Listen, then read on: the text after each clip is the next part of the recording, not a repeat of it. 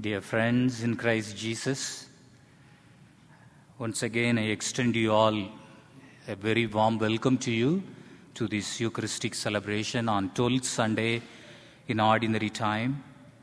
And very joyfully we celebrate the Father's Day today. And fathers, they are very significant role they play in our family. They play the role of irreplaceable role. Such an important thing every father has been doing in their families. When, whenever Jesus wants to talk about the heavenly Father, heavenly God, he uses the image of the earthly Father. At one place, Jesus wants to convey the message God, the Heavenly Father, how nicely He takes care of His sons and daughters. He uses the image of the earthly Father. If your son or daughter asks you fish, will you give snake? If, you, if your children, when they ask you bread, will you give stone? You, earthly father, how much you care about your kids, little ones, and you think about the embodiment of goodness, our heavenly father, such a wonderful person. He is much more wonderful than you, the earthly father. And the message here is when Jesus wanted to talk about the heavenly God, the provider, he uses the image of the earthly father. And there is a saying fathers in our life, they though play very significant role, and often they remain as unsung, unpraised, unnoticed heroes. Yet one of the most valuable assets in our society. There was a young boy.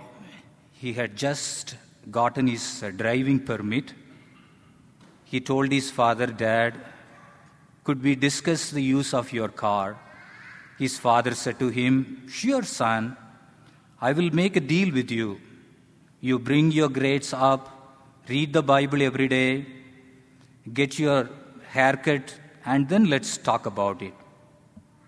A month later, the boy came back and again told his father if he could use his car. His father said to him, Son, I'm really proud of you. You brought your grades up. You are pretty faithful to your Bible reading. But, son, you did not get your haircut. The young man waited for a moment and then said to his father, You know, Dad, I have been thinking about that. In reading the Bible, I noticed that Samson had a long hair, Moses had a long hair, Noah had a long hair, even Jesus had long hair. His father tapped him on the shoulder and told his son, Yes, son, they all had a long hair, but did you also notice that they walked everywhere they went? Dear friends in Christ Jesus, the Father, as in the Gospel today, we come across the beautiful incident of calming the storm. Every father, while leading the family, uh, carrying the burden of the whole family, facing all the storms in his life, in family life, and he takes every family member to the other side providing peace, joy, security, care, and that is the role of the, every responsible father. And as Jesus calmed down the storm and helped the disciples go across the other side, every father facing the storms in their lives and help the family reaching the other side. In the gospel, we, it's a beautiful incident, one of the lovely incident we like from Jesus. We are going to learn five most important things from the incident of calming the storm. Number one, you can be close to Jesus, still you will encounter storm in your life. Some of us, we think that we love Jesus, we pray every day, I go to, I participate Mass every day, and then I have adoration visit every day. I am with Jesus, so therefore I will be immune to trouble, tribulations, and problems. Even though Jesus was in the boat, and Jesus was in the boat, the storm still struck. There was a heavy wind was blowing, though the Jesus was with them. My dear friends, it's true in our lives. We may be traveling with Jesus in our spiritual journey, walking with Him daily in our personal prayer, visiting adoration chapel, reading spiritual books. And definitely, it doesn't guarantee that we will be immune to trouble and tribulation and challenges.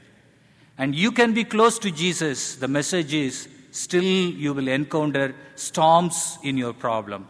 You will encounter storms in your life. It could be financial storms, it could be emotional storms, or it could be your relational storms. There are various types of storms that can strike you even though you walk with Jesus. Sometimes people have the tendency to criticize someone, somebody going through a terminal illness or meet with an accident, they would consider it's a curse from God. It's not so. You can be close to Jesus, still, there could be many storms in your life. Number two, Jesus permits storms to test our faith. Now, I, in the first reading today, we listen to the story from the book of Job. We know Job is regarded as one of the most powerful heroes in the book of in the Bible.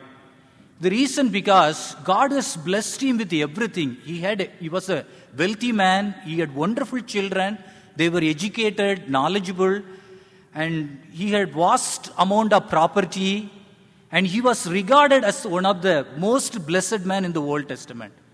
But at one point he lost everything. And he could go to the extent and say, I came naked to the world and I will go back naked. God has given and he has taken away everything from me.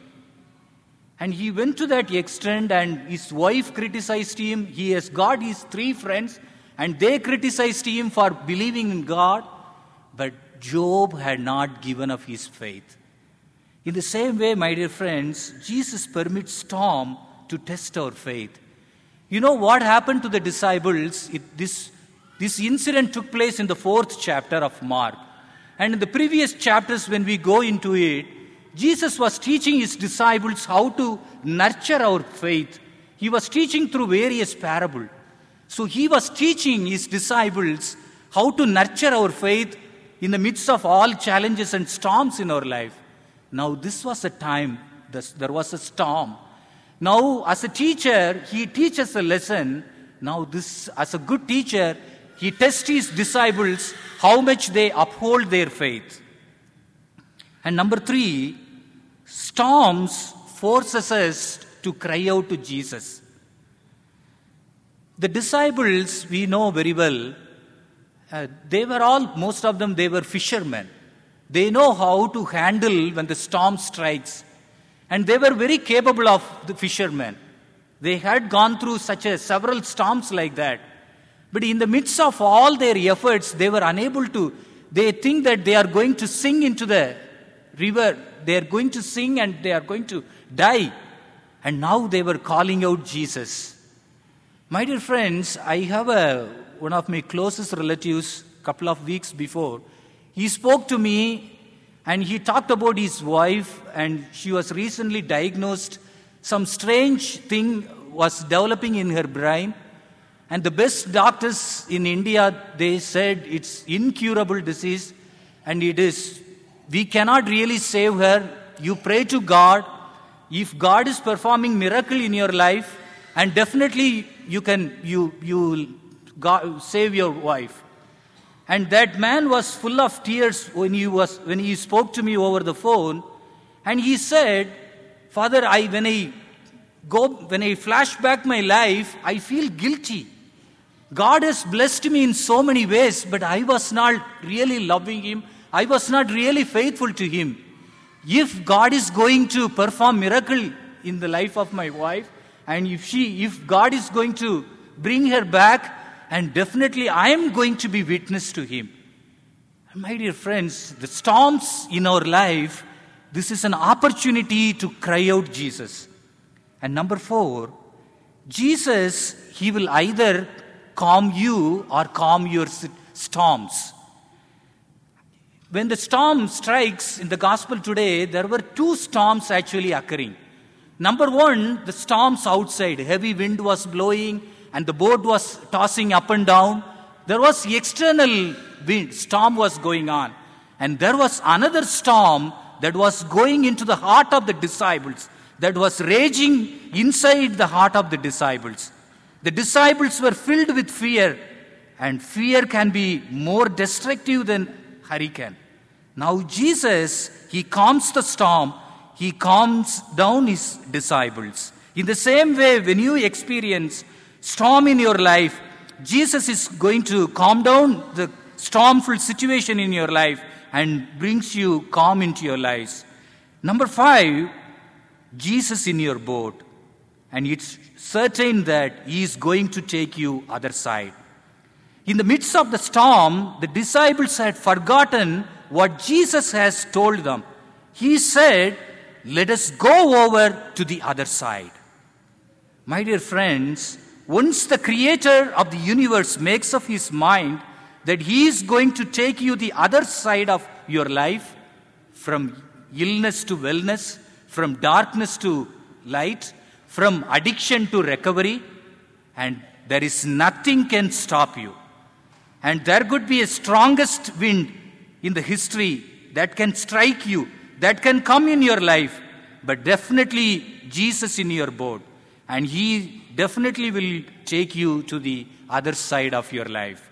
My dear friends, Jesus, our Savior, our Redeemer, and the disciples were amazed at who is this man? Even the wind and sea obey him. And he is a God who created the universe. Jesus has not promised us our life will be storm free life. But He has assured us that when the storm strikes us, He will be with us. Amen.